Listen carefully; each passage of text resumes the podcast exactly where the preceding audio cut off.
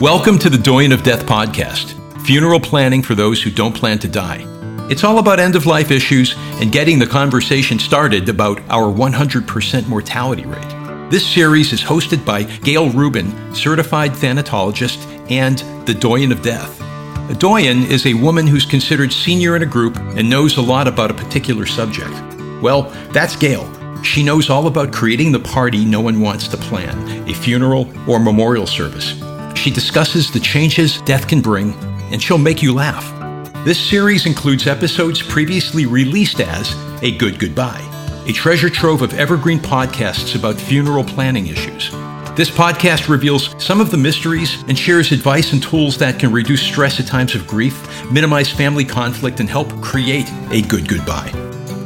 Remember, just as talking about sex won't make you pregnant, talking about funerals won't make you dead, and your family will benefit from the conversation. So, here to talk about the subjects we sometimes avoid is author, speaker, and the doyen of death, Gail Rubin.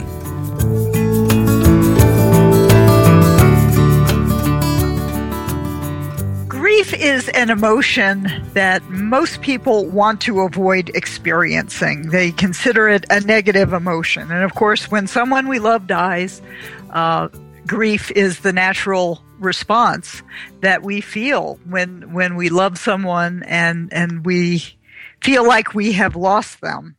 And pain, the pain of grief is not only emotional or uh, your thoughts or your feelings, but it's also physical. You can develop stomach pain, shortness of breath, just unremitting tension. And yet, when people go to grief counselors, very often the chances are they're focusing just on their thoughts and, and their feelings, their emotional feelings, rather than their physical feelings. We need to recognize that there are physical impacts of grief, and emotions are meant to be expressed. And repressed emotions can generate some chronic physical pain and disabilities that we are better off without. And here to talk about the uh, physical aspect of grief and other topics related to end of life issues, I'm very pleased and honored to have with us Dr. Diane Polasky. Welcome, Diane. Thank you. Thank you for having me today. Now, you are a certified death educator. You're a doctor of Oriental medicine. You have a lot of experience and expertise in this field. Could you just lightly touch on uh, some of your background that brings you to, to this unique position? Certainly. It's been a process. I was trained initially as a, psycho, as a humanistic psychotherapist. I have my master's in psychology. And I started doing counseling and realized that the body held the emotions as well. So I went to massage school for about three years and com- started combining counseling and body work. During that time, I made some further headway into the field and, and looked into acupuncture and realized that working with the energetic system uh, really helped to take it a step further in terms of balancing the system. And so I went to school on and off for about eight years and got licensed. Um, so I have my body and my mind, and then this the acupuncture is beautiful because it balances and works with. We don't separate body, mind, and spirit, so we work on a whole system. During that time, I was also certified as a childbirth instructor. I was certified in hospice, and uh, as you said, I'm certified as a death educator and a grief counselor. I also had an opportunity to study um, and be trained, certified as an, what we call an EPEC trainer it was put on by the AMA, and we're trained to actually, it's the end of life care training for physicians, and we were trained to help medical per- people help people die because that's not what they're initially trained for. So this whole EPEC program that came about over the last uh, decade has been really helpful in expanding that too. So I've had an opportunity to do all these things, including extra work with trauma care. And so I've brought it all together, usually under, under the guidance of my acupuncture training and as part of my acupuncture work. But mm-hmm. I've had an opportunity to do a lot of work in those fields. And so I've brought them all together and working with a lot of people who are going through grief and trauma and um, all those kinds of emotions that are actually not in the mind but held in the whole system. Mm-hmm You know the uh, the EPEC training. Uh, when we think about our doctors and and patients actually interacting with their doctors, so much of the goal is to live as long as possible, and and yet here's this training that uh, was developed by the AMA to help physicians help, I guess, help their patients and their families face end of life.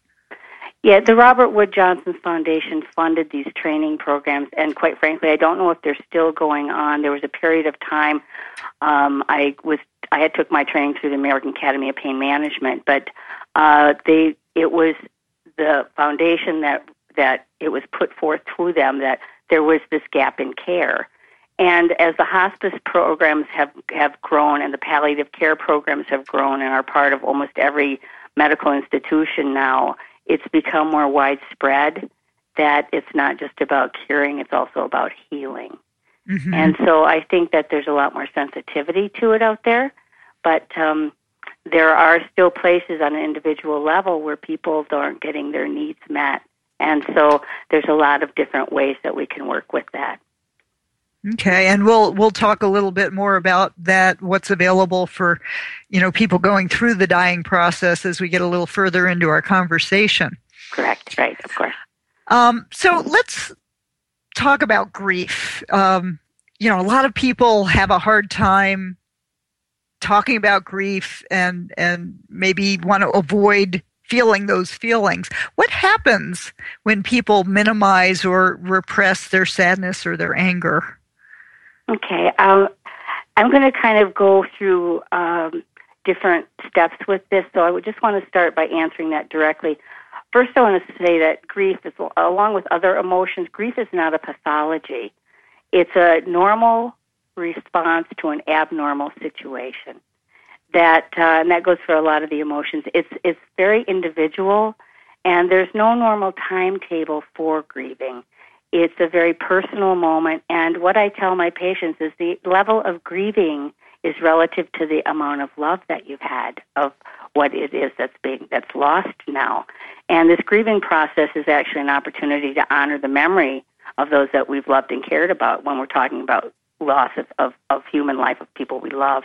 But these this it needs to be processed. It's like all of the other emotions. It needs to be moving either individually or collectively needs to be processed because any emotions that get stuck in the system turn into an imbalance and can have not just emotional reactions but physical reactions. And various cultures have known this for a long time. I remember a story that was told to me by this gentleman, this uh, medicine person that I worked with from Central America, and he was telling me that nobody in the village was allowed to drink. The only time that everyone was allowed to drink and actually was prompted to drink was during a wake when someone had died in the community and they were all sitting there. And what he said is everybody would drink, and then there were these old women that ran around with baseball bats and they would be hitting people to make them cry.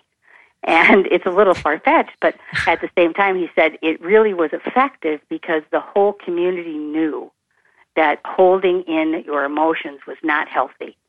And so that's just the story, you know, that, but they, but cultures know and our Western culture is a little different sometimes with some of these things in terms of some of the things that we have been taught. Um, the way a person responds to grief, especially the loss of a loved one, it's a, it affect it's affected by their worldview, and this is a minute of, of sociology because because you your cultural upbringing has an effect, your religious beliefs and your religious upbringing, and then you've got your own personal spiritual beliefs and all these things come into play on how you grieve, how you how you see grief, um, how you view death, and therefore how you how you work with your grief. But um, there's a couple of quotes I just want to give from one of my death educator uh, professors, who says, "No matter what a person's cultural tradition, no matter what level of understanding or religious belief a person walks with, no matter how deep the faith or conscious a person is, there is still grief, there is still loss, and there is still an empty place that was once occupied. And in our culture, especially, um, as one of my other teachers spoke, he says, you know, we're taught throughout our lives how to acquire things, but no one ever really teaches us how to lose them. And I think that's really important to understand because um, of how people are told, well, you know, you just get over it, or you know, or you follow your your religious training, but but it still doesn't always answer the need inside and what happens. So I know that you talked, you you asked me about repressed grief and how things get held. So I wanted to move on and just explain that a little bit. Sure. Okay. Yeah. Okay. I want to start by just saying, you know, grief is a reaction to loss, and loss is traumatic. And I want to just share a story on words from this wonderful therapist, Peter Levine, who's written some books on trauma and trauma release. And the way he explains it, and this is kind of set it all off for us, is that in nature, an animal, for instance, who's being stalked by a predator, um, when when that happens, their whole sympathetic nervous system, uh, which we call fight or flight, but our, we have two parts of our nervous system. We have in the central nervous system, we have sympathetic and parasympathetic. So we'll just call it fight or flight. But the fight or flight response takes over, and the person and the animal becomes immobilized with fear. And when that predator leaves, or when that traumatic moment leaves, the animal lays on the ground and shakes. And what that's doing is the sympathetic nervous system is discharging the trauma that's in the muscle that prepare, you know preparation to fly or to fight. Mm-hmm. And humans don't have that capacity. So oftentimes that fight or flight moment gets lodged in our muscles, gets lodged in our tissue, and um, so I'd like to say that things like emotion, the emotion of grief, it's people. It's not in your head; it's in your brain. It comes from a showering of, of activity inside the brain that shoots to the nervous system that puts you in fight or flight. And when that moment is over, the system in a human doesn't necessarily naturally discharge it. It's a process and needs some help. And if it doesn't get processed, then you have normal, you have, you have reactions. There's some reactions that are very normal. It takes energy to grieve, and you can have fatigue is normal muscle tension, insomnia, body pain, um, especially in cases where where the fight or flight, and then it just gets lodged in the muscle, so the muscles mm-hmm. can hurt. You can have headaches, digestive upsets, but all these things should be short lived. It's when okay. they're held too long. Diane, we we're up to our first break already, believe it or not. So we'll continue the conversation as soon as we come back from uh, these short messages. All right, I look forward to it.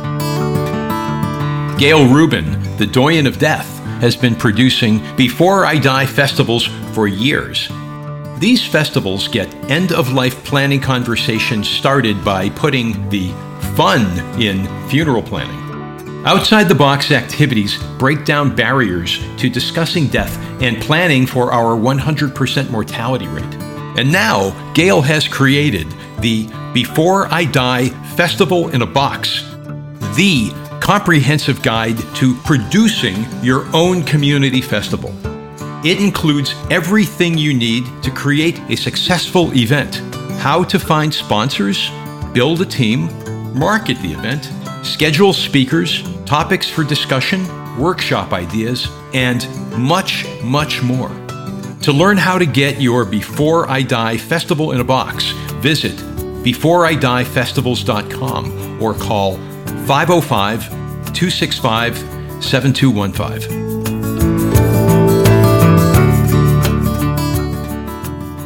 Welcome back. We're continuing our conversation with Dr. Diane Polasky about grief and our physical responses to it.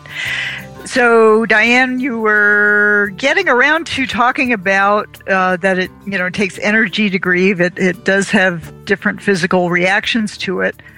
Uh, so, is there a difference between an anticipated death and an unanticipated death when it comes to our physical grief reactions?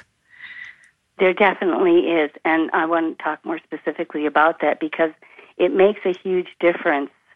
Uh, there's basically two kinds of grieving there's or anticipatory and sudden, as you mentioned.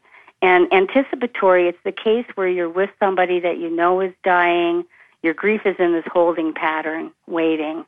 Uh, whether you're with them physically or just on the other end of the phone, it's extended trauma. It's over time what happens is the system moves into that fight or flight um, and it's held over a longer period. You're always waiting for that other shoe to drop. You never know. You're waiting for that phone call. You're waiting for the doctor visit. You know, you're waiting for that last moment.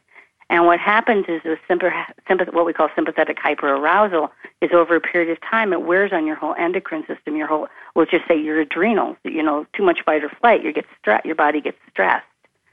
And over that time, physical stress can just, it can work with the it, can rain havoc with the, with the immune system. It can rain havoc with your whole endocrine system. Um, it, stress is known to change a woman's menstrual cycle totally. You can, you know, getting headaches, you're always waiting, waiting. And so that anticipatory thing, that anticipatory action of waiting has a really strong effect on the organ system and the adrenal function. So what happens then is when the person passes, your system just deflates and the bottom can just drop out. And I've seen this over and over with people, my patients who have been caring for dying loved ones. The adrenal exhaustion can affect the whole system, as I said. It can increase your inflammatory response because the adrenals just don't secrete adrenaline. They secrete corticosteroids, your body's natural anti-inflammatories.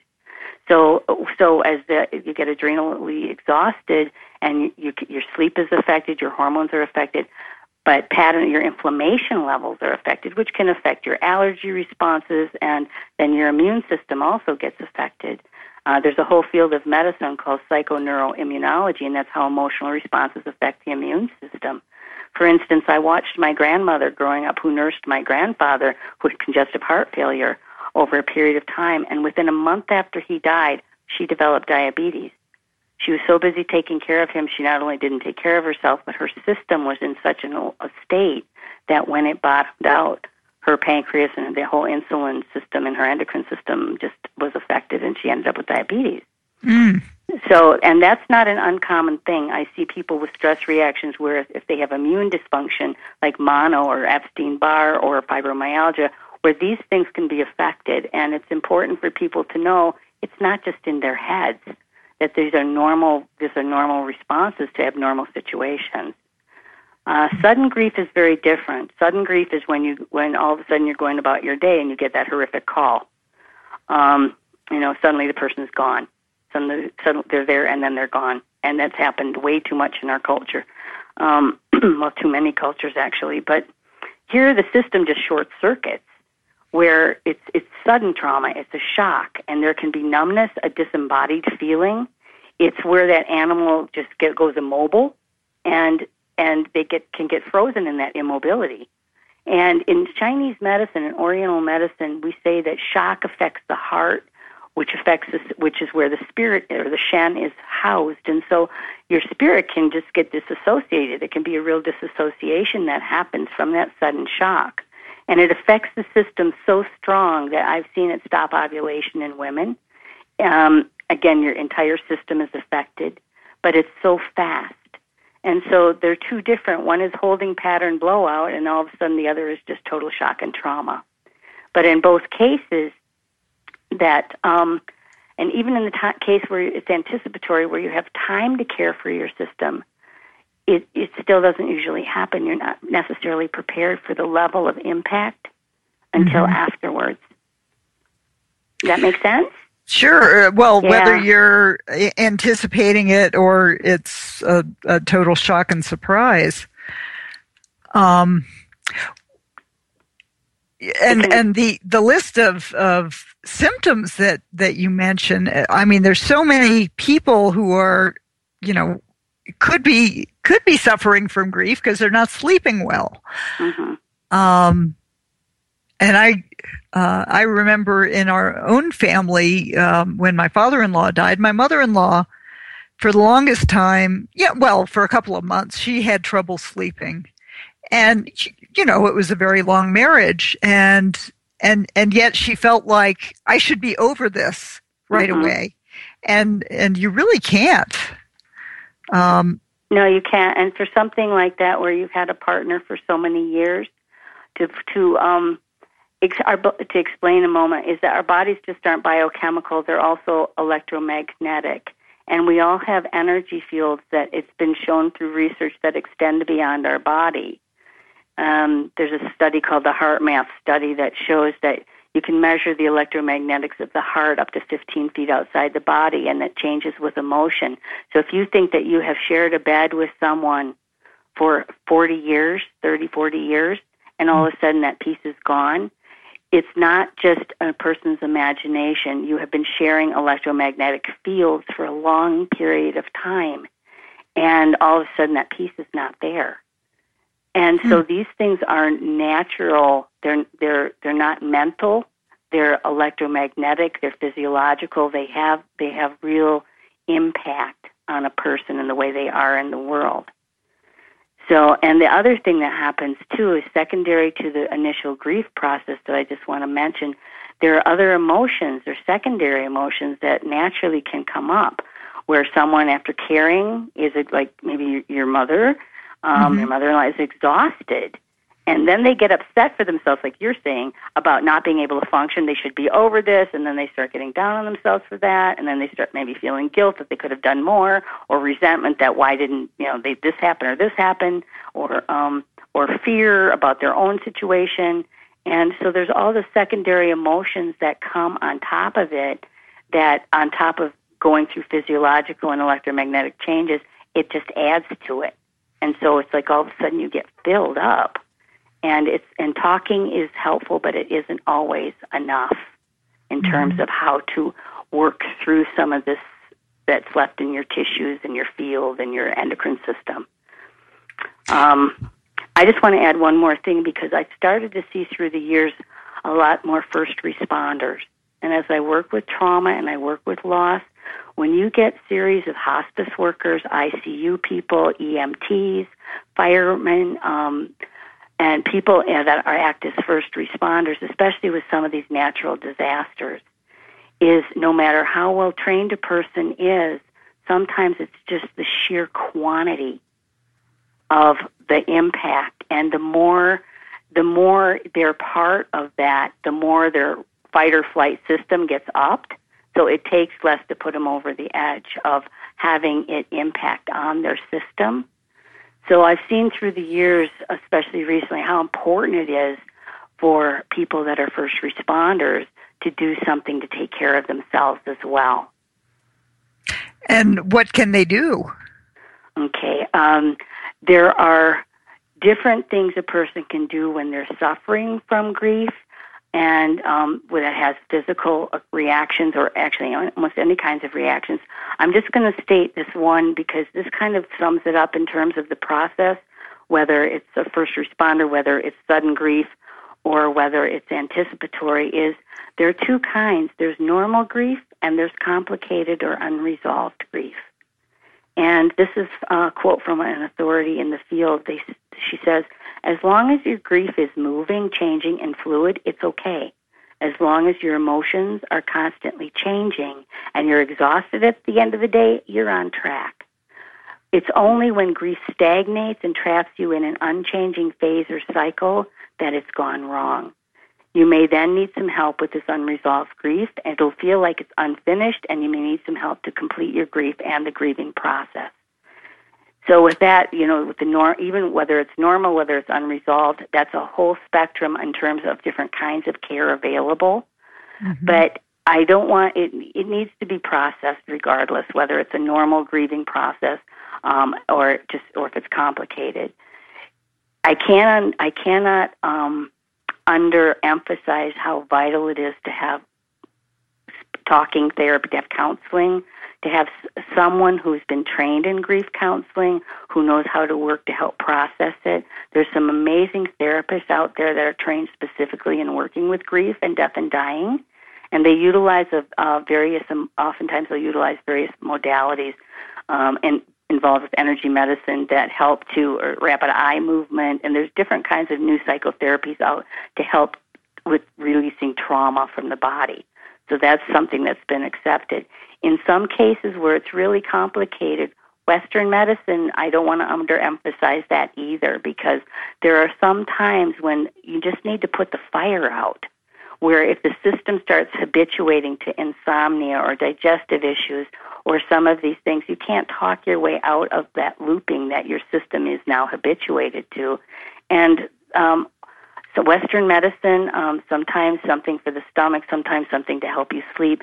Short term Western meds can be vital to help put that fire out so the house can get clean, so to speak, you know. Mm-hmm, mm-hmm. Um, but generally, there are other modalities that are out there that will impact on helping that discharge of that trauma and helping clear some of that. Acupuncture is one. I've been doing it almost 30 years. And I work a lot with therapists. Acupuncture is a great modality, for instance, to work in conjunction with process work because mm-hmm. it helps balance the system. It can help re- release and discharge the trauma in the body that the body's holding with all the emotions and all the grief and all the process. And, and I don't. Go ahead. I'm sorry. I'm sorry. Well, we're coming up on our, our second break. Uh, the time is just flying, but we will uh, continue our conversation uh, about acupuncture and uh, and the parts of the body that get affected when we come back from this break. Okay, great. Gail Rubin, the Doyen of Death, is the author of three award winning books.